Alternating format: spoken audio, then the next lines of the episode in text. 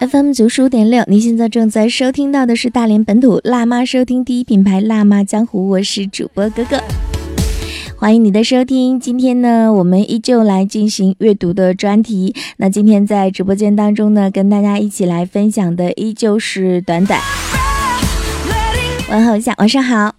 你好，哥哥。你好，观众朋友。嗯，短短呢，在呃阅读方面呢是非常有研究的。他呢自己做了很多很多的呃一些工作，比如说呢，他现在是早期的阅读推广人，而且二级心理咨询师。嗯，四岁男孩的妈妈，而且呢，他还在比如说幼儿教育或者是孩子这样的杂志上来做特约的撰稿人。呃，很多的精力呃都是放在阅读与孩子心理的研究和探索上。那。我们会跟短短一起来探讨一些关于孩子成长当中的问题。那其实有一些问题呢，我们可以从心理的角度，呃，让家长呢通过一些呃行为或者是一些正确的教养的方式来进行教养。当然，我们也通过一些早期的阅读的书籍来进行干预，能够治愈孩子的呃在成长和发展过程当中遇到的一些问题。那今天呢，我们一起来分享的就是关于孩子的自我保护方面的问题。提到孩子的自我保护，短短你第一个呃，第一个闪过来的那个念头是关于哪方面的呢？嗯，提到孩子的自我保护啊。主要作为父母，可能第一下就能感觉到，哎，我这个孩子遇到伤害的时候应该怎么办？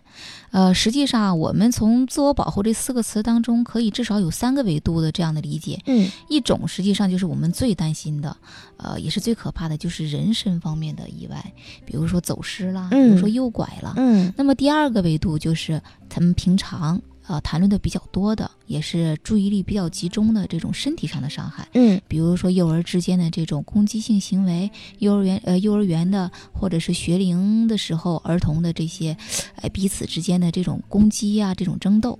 那么第三个维度呢，就是这个也是我们经常忽视的，就是这种心理方面的这种这种自我保护。嗯啊，往往我们会忽视，就是哎，这个孩子只要身体上不受到伤害，实际上心理上也不会有太多的这种起伏的。但实际上不是，往往孩子在学校啊，在幼儿园受到的这种言语上的关于自尊方面的这种心理伤害，往往能留下更多更多的这种心理的隐患。嗯，我曾经跟一个朋友探讨过，他说，呃，我说那你从小到长到大的这个过程当中，你有什么样的一些就是对你的非常刺激性非常大的一个事件吗？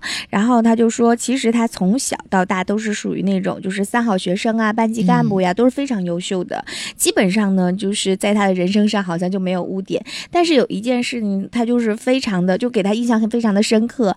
那个是一个什么样的一个事情呢？就是你想他那么好的一个学生，基本上就是老师在各个同学面前一般都是夸奖，从来也没有过就是。是那种批评之类的，对。然后在一次运动会的时候呢，他就呃跑出去，好像是买小零食还是之类的，就是反正就走掉了。回来的时候，老师就找这个人就找不到，然后结果呢，他就出现了。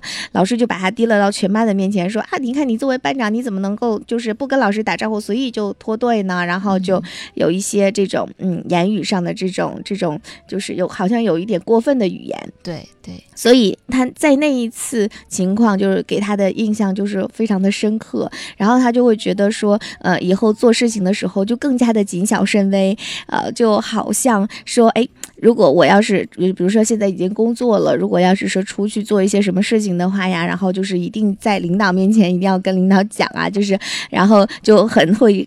观察领导就察言观色之类的，他就觉得说好像就呃，在他成长经历当中，那个给他的印象非常深刻，对，给他留的留留下了很很多的这种心理上面的这种遗憾，嗯，还有这种这种阴影吧，可以对，所以有的时候我们会发现说，哎，好像老师的一句无心的话，或者是有心的一句话，会对他的心理确实是造成影响。那我们在关注小孩子，尤其是零到六岁的孩子，在他上幼儿园的过程当中，可能更关注他呃。回家会检查一下身上有没有受伤啊，哪个地方有没有伤疤呀？很少会触及到他的心理问题。对对对。前不久的时候，我们有一个妈妈来上节目，她还谈到了说，就是关于小孩子就是女童保护的问题。其实我们会觉得说，哎呀，这种女女童的这种性侵可能会涉及到呃。长大一点的孩子实际上不是的。现在很多地区，就是包括幼儿园啊、包括说刚出生的小孩，有可能都会出现这样的问题。所以说，好像我们对于小孩子的这个自我保护的范围和这个意识更加的宽广了一些。对，嗯现在也是关注的这种点啊，范畴也更为广泛了。比如嗯说刚才我们谈到的关于身体方面的这种自我保护意识，嗯，它就包括呃、还有很多这种这种范畴吧，比如说嗯。这个隐私部位的保护，嗯，对，比如说这种性别意识的这样的一种培养培养哎，还有很多啊、还有包括这个，尤其是这种女童的这种嗯自尊、这种自爱的这种、嗯这种意识的这种培养，都应该是在自我保护这个范畴之内，大家去嗯探讨、去重视的。对，其实很多家长会认为说，六岁以前的小孩更多的是父母保护，而不是自己保护。但是呢，就我自己个人认为，孩子在成长的过程当中呢，他实际上呢，不是说我们家长到底是能保护他多少的问题，而是说，呃，从他出生开始，他就是一个独立的个人，对，所以说他就一定要学会在这个世界上生存。这种生存呢，当然也包括保护的范围之内。你要知道怎么样让自己不要受到伤害啊，呃，不要这个表层的，比如说尽量少让自己摔倒啊，对吧？对啊，嗯、尽量的不要让小朋友就是有这种攻击到你呀、对、嗯，其实有的时候我们家长的力量呢，不是那么那么那么强大啊，家长只需要孩。就是引导孩子说，我教给你怎么做啊，对那你自己要知道，你自己要怎么去面对这样的一些问题嗯啊，这个才是我我们家长需要做和引导的部分。对嗯，那我们刚刚说到了说，呃，孩子自我保护的范畴，短短的大概给大家做了一个呃这种规划，有三个维度方面的。那么家长，我们知道了说有这三个方面是需要注意的，是需要让孩子增强这种自我保护意识的。那么我们家长应该做哪些引导的这个工作呢？嗯，其实作为父母啊，嗯，平常在面对孩子，呃，遇到这种身体伤害啊，或者是攻击呀、或者是一些这个不太自认为不太公平的这样的一个待遇之后呢，嗯家长的做法往往是有有这么几个误区吧。嗯一个就是直接越位，嗯直接去过问。啊，这个我知哎道。对有很多家长都会是，比如说孩子回来了，然后发现身上有一个伤伤口什么，马上就打电话，为什么我的孩子受伤了？对，啊而且这样的家长是不占少数的。嗯啊，呃，那么还有一种误区呢，就是置之不理，嗯想通过时间去淡化。嗯，因为有相当一部分家长持有这样一种态度，就是孩子嘛，摔摔打打摔摔打打没事儿，正常。嗯再一个就是他忘性大，嗯，他明天可能就忘了，嗯没有必要去强化，嗯而且不要去得罪人。你去嗯质问老师，那老师也会有压力。嗯有相当一部分的家长是采用这样的一种一种处理办法，嗯，就说没事儿没事儿，明天就好了。嗯对对。然后第三种误区呢，就是负强化。负强化，负强化是什么意思呢？就是有的时候会不由自主的就去责怪孩子，嗯。当然是心疼是一个前提啊。嗯。就说你看你在家里就是个小霸王啊，你看你出去就怂了，嗯。别人打你你不会打别人吗？嗯，这也有一部分家长是采用这种非常极端的，就或者你看你不知道小心看路吗？你看你摔的，对对、嗯。其实这是一种负强化，是嗯。非常嗯非常不提倡采用的一种一种这种方法。嗯，但是这种是最常见的，所以你就会发现基本上最省事的，对最脱口而出的，对哎。不走大脑的，嗯，对，这个也是非常解气的。作为嗯父母来说，嗯。哎，很简单的。这三种方法，可以说呢，呃，代表了它可以从不同角度，可以一定程度上解决这个问题，嗯但实际上都有很大的弊端。嗯在孩子遇到伤害的时候，教孩子怎么样去面对，怎么样去正视，怎么样去回应，然后怎么样去理解，这个是一个系统的工程。嗯呃，我想呢，现在至少有四个方面值得我们家长去探讨啊。嗯一个首先是应该告诉孩子，呃，有是一个什么样的明确一种的社会规则，嗯就说一定要告诉孩子，打闹，这个伤害别人，这是在规则不允许的范围之内的。嗯那么去跟大家分享合作，这是规则提倡的，一定要从小就告诉有一种规则意识。嗯，那么孩子在这种规则意识的这种引导下，他自然而然就会对一些不好的行为、不对的行为，他去说不。嗯啊那么第二个，呃，咱们需要强化的就是一个自我意识，就是刚才我们也提到了，格格也提到了哈，有的时候心理方面受到的这种伤害，它其实往往能留下更大的这种心理隐患。那么，嗯，我们小孩啊，有的时候会不经意的就是比如说小朋友之间的这种嘲笑啊，嗯甚至是身体上的嘲笑。你看你个子多矮呀，嗯我们都是个高的，我们要跟个子高的人在一起玩儿。嗯实际上，小孩子他是很复杂的，嗯他会有很复杂的情绪波动的。那么在这个时候，始终要强调孩子的意识，不要通过别人的评价来评价自己，嗯不要轻易的去否定自己，也不要轻易的去顺从别人的观点。嗯这个时候是是一定要要反复强调的。那么，如果偶尔孩子被欺负了，一定要告诉孩子认识，那么受欺负不是一件丢人的事情，也是一个很平常的事情。所以说，这个第二层面就是强调孩子的自我意识，首先把他的内在的这种力量，对力量给他唤醒，给他嗯调动嗯出来。不要自卑，对不要害羞，也不要觉得你跟别人不一样，对，不要嗯沮丧。那么第三个层面就是强调一些应对的技巧，嗯比如说有一些孩子天生弱小，天生就属于不太挑事儿的那种那种孩子。那么在遇到欺负、遇到冲击的时候，告诉他有一些技巧是可以拿出来的，嗯，比如说大声喊叫、嗯大声说不，嗯比如说死死的盯着对方的眼睛嗯去压制对方，嗯再比如说迅速的去寻求更强大的人的去帮助。嗯这种这种技巧要直接告诉他你要这么去做，嗯，因为孩子嘛，你告诉他太多道理，反倒不是不懂，对，不嗯懂，他记不住，对，那么嗯你去告诉他，你告诉他你要大喊，你要嗯告诉他你这么做是不对的。嗯孩子与孩子之间，大家记住啊，就是五岁之前，刚才哥哥说六岁之前，学龄前的孩子之间的那种彼此攻击是没有敌意的，嗯那种敌意性的攻击跟我们成年人不一样。我们成年人可能会有先对你存在敌意，然后我要找机会去攻击你，嗯那么引发的是报复性的这种反攻击。嗯孩子之间是没有的，大部分是工具性的攻击。嗯攻击性的攻击是什么呢？我要通过打你一下、推你一下，我去达到一个目的。比如说，嗯我要抢到那个玩具，嗯嗯，它它是这种工具性的攻击。所以说，在面对这种工具性的攻击的话，我们要强调工具性的应对技巧。嗯，那么就是你不许打我，这打是不对的，我要告诉老师了。然后或者是死死盯着他的眼睛。那么最后一个层面，我认为是非常重要的一个层面的，父母要做的就是一个情绪的调节问题。那么，对于受到这样一个伤害的身体伤害也好，心理伤害的这样的孩子来说，情感解释的这种作用是非常重要的。嗯情感解释包括什么呢？就是孩子受到伤害之后，你要你要跟他一起去分析，你为什么会受到这样的一个一个待遇，嗯为什么会受到这样一个冲击？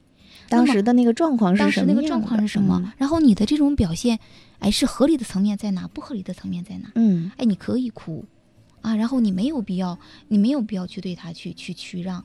然后这为什么说情感解释重要呢？这是给我们一个，就是母子之间，就是父母和孩子之间一个探讨的一个一个空间。嗯，就是我跟孩子可以探讨这个行为是为什么发生，嗯这种行为发生的合理性，这种行为发生之后我们应该怎么应对？好，现在我们如果做的不对的话，我们有什么样的弥补的空间？就是一个很大的一个探讨的空间。嗯所以说，这种如果情感解释做得非常好的话，非常顺畅的话，孩子的情绪调节能力也会非常强。嗯。哎，而且我觉得还会增加，嗯，父母跟孩子之间的安全感和信任度。对对，嗯这个非常重要。嗯举一个例子哈，就是就是呃，我自己孩子的例子，我自己孩子就是一个受欺负型的孩子，就是嗯一个非常比较比较内，嗯，就是就是内生的那么一个孩子。嗯那么就是在有一次啊，就是呃，他跟同班的一个小女孩发生了冲突，就是他们每人发了一个气球。那个小女孩平常是一个外向型的孩子，是学霸型的孩子。嗯那么这个他除了喜欢自己的气球之外，他还喜欢我孩子这个气球，那么他想去要过来。嗯那么我的孩子没有给他，嗯，但是并没有直接说出来这是我的，就是握紧了没有给他。实际上这个时候你实际上是给对方一个不明确的信号，嗯所以说那个孩子就有点恼怒了，就抢。抢不过，然后就咬了孩子一口。哦那么就是我的孩子，就是就是受伤还是比较严重的。嗯然后当时啊，当时那个幼儿园的老师给我反馈的那个情景，就是孩子含着泪水，但是没有哭，嗯然后也没有松手。后来之后，我觉得这个问题比较严重，我回来跟他问他，我说六六，当时你为什么为什么不为什么不哭呢？他说我是男子汉。嗯我说那你为什么不把气球给他呢？那是我的。嗯我说那你为什么不抢过来呢？他说我不敢。实际上，你看这三个回答，嗯实际上他经过了很复杂、很复杂的这种情感的推理，，嗯然后外化了一个行为。实际上，他当时不知道怎么办的，嗯他给对方一个攻击性强的孩子一个不明确的信号。嗯那么后来第二天之后，老师又反馈说，这个这个你家小孩不理那个孩子了，那个孩子知道错了，但是也不理他了。嗯完了又就很回避这个孩子。后来我就觉得这还是得干涉一下，干预一下。我就晚上接着又回来跟他谈，哎，我说这个怎么回事啊？你为什么不理他呢？就跟他去就就去交流。他说他完全可以跟我说他想玩儿，我可以跟他换着玩儿。嗯完了之后我说那你，我说那你可以哭的，哭不是丢人的事情，哭是一种发泄的一种心情。啊，我的孩子说哦，原来我是可以哭的。哦啊，实际上就是通过情绪的表达，通过这种情绪的解释、情感解释，他会知道，哎，又找一种这种非常合理的这种发泄的途径，或者是这种弥补的这种途径。嗯哎，对，对孩子将来这种情绪调节，他的这种能力还是有很大帮助的。嗯，这是一种情况。呃，其实我我们还在遇到过很多其他的类似的情况，比如说年龄稍小一点的，呃，三岁、四岁这样的孩子，其实他在幼儿园，呃，比如说受到了这种伤害呀也好，嗯或者是说有一些呃过程的时候呢，他会有很多呃，就是不是表述那么清晰的一个一个一个问题。比，如说，呃，有一次呢，就是有一个小朋友哈，他呢是怎么样？他受到了一个伤害，呃，就是爸爸在他的眼睛的部位发现了一个就伤痕。那嗯出门的时候，老师没有交代说这个伤是怎么受的。那回到家的时候呢，爸爸就问这个小孩说：“嗯你这个眼睛上的伤是怎么回事儿？”小孩就是说，就是说那个就是有一个同学打的，就是啊挠的。爸爸当下非常生气，然后呢，就马上打电话到那个幼儿园去质问，说嗯我们家孩子就被谁打了？幼儿园老师懵了，说今天没有发生这种就是打架呀，或者这种这种行为呀，啊，说就也不太清楚。爸爸就很生气，就觉得说这个幼儿园你没说实话哈，然后呢就就闹了一通。这晚上呢，妈妈下班回来了，就问小孩说，就是也看到这种情况，爸爸就说，哎，是是在这幼儿园打的什么的。然后妈妈就又问了这小孩说，你那个呃嗯那个眼睛上那个伤是怎么弄的？小孩就说他自己在桌角上撞的。然后呢，妈妈就会觉得说很很奇怪哈啊，然后呢就想要去再跟那个幼儿园去沟通。然后这个实际上就是是出现了三方的问题，就是孩子就是幼儿园的老师其实并不知道这个伤是怎么，因为如果幼儿园的老师发现了，一定是会跟家长交代对的没有发现，老师不知道是怎么回事儿。然后呢，父母呢其实问的孩子问了三四遍，是三四种答案。对，家长其实也懵了，也到底不知道是什么样的一个状态，所以这个就涉及到一个什么问题，就是有的时候呢，有的小朋友，尤其是小一点的到幼儿园的小孩儿，他其实有的时候是分不清楚他想象当中的事儿和真和实实际发对，生的事情，到底哪一个是真的。对他会认为他自己想象中的事情，好像也是就是今天真实存在和发生的一个过程。所以呢，当你我们家长遇到了就比如说这样的问题的时候，我们第一时间问到孩子的那个话，他不一定是说的是事实，对有可能是他想象当中，或者说他当下脑海中浮现的那个场景，对，他就说出来了。那也许是说在某本故事书当中就是出现的场景，比如说对他会跟你说这是大恐龙打的之类的。对，对所以说，如果要是说家长发现这种情况的时候，实际上我们在做咨询的时候呢，一定是要，呃，比如说我们问了一下是一个什么情况，那千万不要着急就找老师啊，或者就是去出去打架的这种状态。那肯定是要，比如说过一两个小时再询问一次，再或者是可能再过一段时间你再问一下他。那我觉得大概重复个四五次，然后你会发现他有大概两个答案是统一的，你就知道那个现实的情况应该是什么样子的了。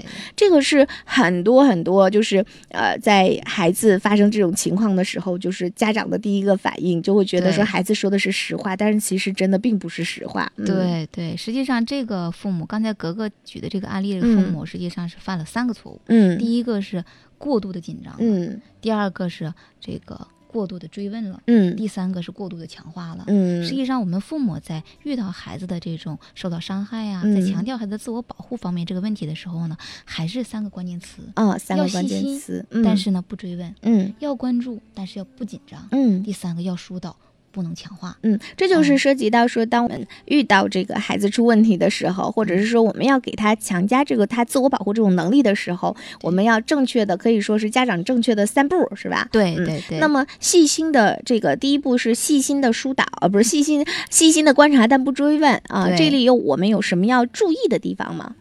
呃，细心的观察不追问，就刚才格格那个案例啊，嗯他之后做的一些解释就是很好的，就是说明这个问题了，嗯就是要多做几次调查。嗯然后不能急于对于孩子的一个回答给出反应。嗯。啊那么就是不追问呢，就是有的时候孩子啊，你越追问他压力越大，嗯，他更不知道自己该怎么做，该怎么去回答。就他紧张了，对嗯。他更紧张了，他的这个表现就更失常。嗯。所以说，这个更多的可以跟更多元的人去交流，幼儿园老师啊、嗯。园长啊、呃孩子的家长、其他孩子的家长啊，可以去更多的去交流。嗯，嗯，然后关注但是不紧张，呃，对，就是有一些比较粗心的、大大咧咧的父母，孩子受伤都不知道。嗯哦、就是关注。其实作为一个父母来说，就是一个合格的父母，每天都应该检查孩子的身体，嗯，正常应该检查。然后再跟他聊一聊幼儿园当天发生的事情，对，而且关注嗯他的情绪是很正常的。嗯每天从幼儿园出来，孩子的那个情绪是最真实的。嗯今天他过得好不好？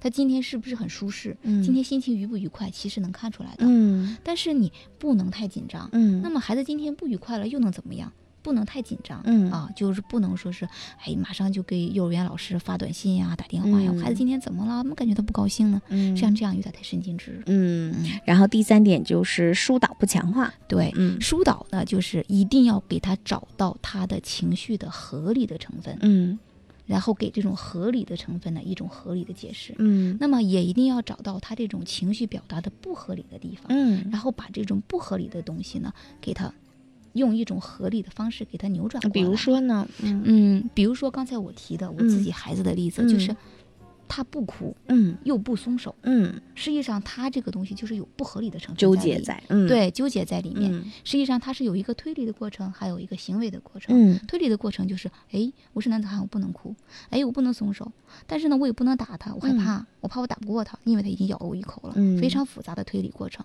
那么你要告诉他，你不合理的地方是你可以哭，嗯你可以哭，你可以选择把气球握在手里，但是你也可以哭。嗯对你这个东西一定要去疏导他。但是如果孩子坚持认为我不能哭，我是男子汉，好，到此为止，不能再强化了。嗯所以说以后慢慢慢慢，在遇到合适的这个契机的时候，再慢慢去引导。嗯，那今天呢，我们跟家长一起来分享的是关于孩子自我保护的这样的一些情况。其实我们也会发现说，家长对于自我保护的这个能力，或者是说这些呃各个方面的问题，不一定自己就是专家。也许可能我们都活了三十多年、四十多年了，但是真的不见得你知道什么。到底是什么是对的自我保护的方向？比如说跟别人走啊，这个不跟陌生人走，我们家你千万不要跟你不认识的人走啊。但是你知道吗？其实，在不认识的陌生人当中呢，它是分好多种类的。对比如说你家邻居啊，嗯比如说隔壁的这个一个小区里的大哥哥，其实按理说你。你你会觉得他是熟人还是陌生人呢？就是我们对他的这个界限和概念都是不一样的。那呃，家长就会问了，说那我们其实真的有很多好像真的是不懂哈。那我们能通过一种什么样的方式呢，让我们呃孩子能够正确的去理解呃和弊呃，就是能够把很多的弊端都给他呃，都给他就是挡住，不要让他那个就是有一些空子可钻，就是给到一个孩子比较全方位的呃比较呃正确的一些方式和方法进行自我保护。嗯对，刚才格格说到的，哎，不要跟陌生人走。实际上，这种跟孩子交流的方法是非常不合理的，因为它太宽泛了，太宽泛。嗯跟孩子交流一定要做描述性的交流，嗯描述性的表达。嗯比如说，你告孩子，除了爷爷奶奶、姥姥姥爷、爸爸妈妈这嗯六个人之外，谁接你都不要走。嗯，那么孩子就会很清晰，好吧？这六个人，我看不是这六个人，我就不走。对，你没有必要，陌生人实际上是说给大人听的，嗯实际上不是说给孩子听的。是，让孩子只要做到不跟别人走就得了。嗯至于他理不理解陌生人的概念不重要。嗯，所以说跟孩子交流要做描述性的交流，嗯不要怕麻烦，一二三四五六，嗯。哎，这样是相对简单也比较高效的。嗯，所以今天短短也会给我们推荐一些故事，因为故事呢可以让孩子在潜移默化当中呢就了解了有很多的注意的方式或者是方法，对吧？对、嗯对，呃，有很多现在的绘本啊都非常关注孩子的自我保护啊，嗯比如说德国的一套自我意识的启蒙绘本，绘本啊非常这个非常有意思，这也嗯是中国人民公安大学呀，呃一位教授啊隆重推荐的，嗯叫“别想欺负我”和“我不跟你走”。嗯啊、这个“别想欺负我”呢，主要就是激发孩子对抗外在伤害的勇气和技巧，嗯这方面是非常有独特的这样一个表现的。嗯那么“我不跟你走”就是告诉孩子要对陌生人提高警惕。那么它这里面也有很多很多这个。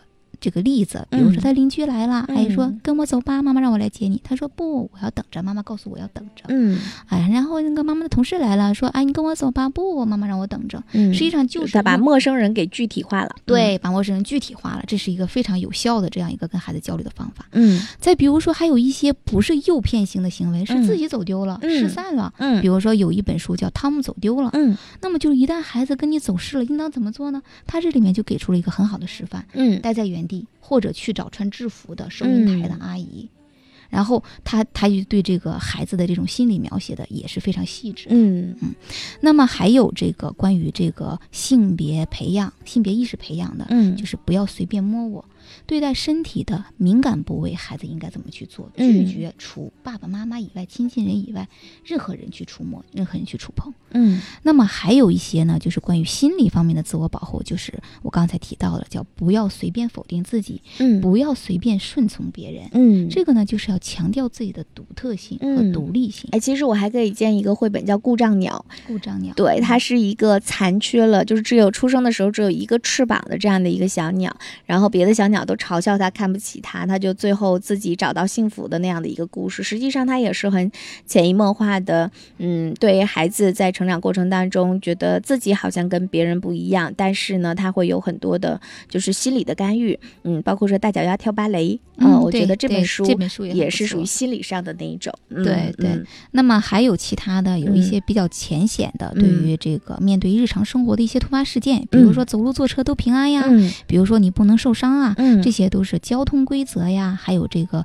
一些日用品的使用方面，嗯，可能会给孩子带来的一些危险和伤害，嗯这些都能有效的防止。嗯，那么这以上说的呢，都是哎，就是孩子的自我应对，就是我怎么样去不受伤害。那么更高层次的还有，比如说是敌人派，嗯，就是你要让这个世界变得更美好。虽然有人伤害了你，你怎么样去应对？怎么样让他变得不去再去伤害别人？嗯，敌人派就是教孩子对待对付敌人的最好的办法，就是要对他好一整天。嗯，实际上最后的结果就是让世界变得更美好。嗯，就是也同时让孩子学会从别人的角度考虑问题，去关心他人。对对，有好多很好的故事可以让孩子在他的童年当中呢，从他的心理上，或者是从他的行为上呢，都会给予纠正，也是呢一个种种子的过程，可以让他在成长的过程当中，在这些正确的、呃规范的这样的一个范围之内成长。当然了，也是对于他的心灵来讲是一个很好的滋润。那么我们作为父母呢，要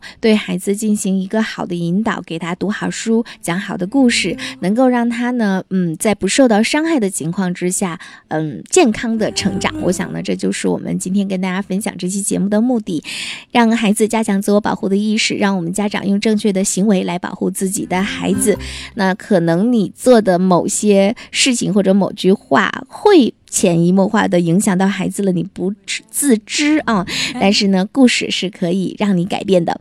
好了，那感谢短短来到直播间跟我们的分享，也谢谢听众朋友们的收听。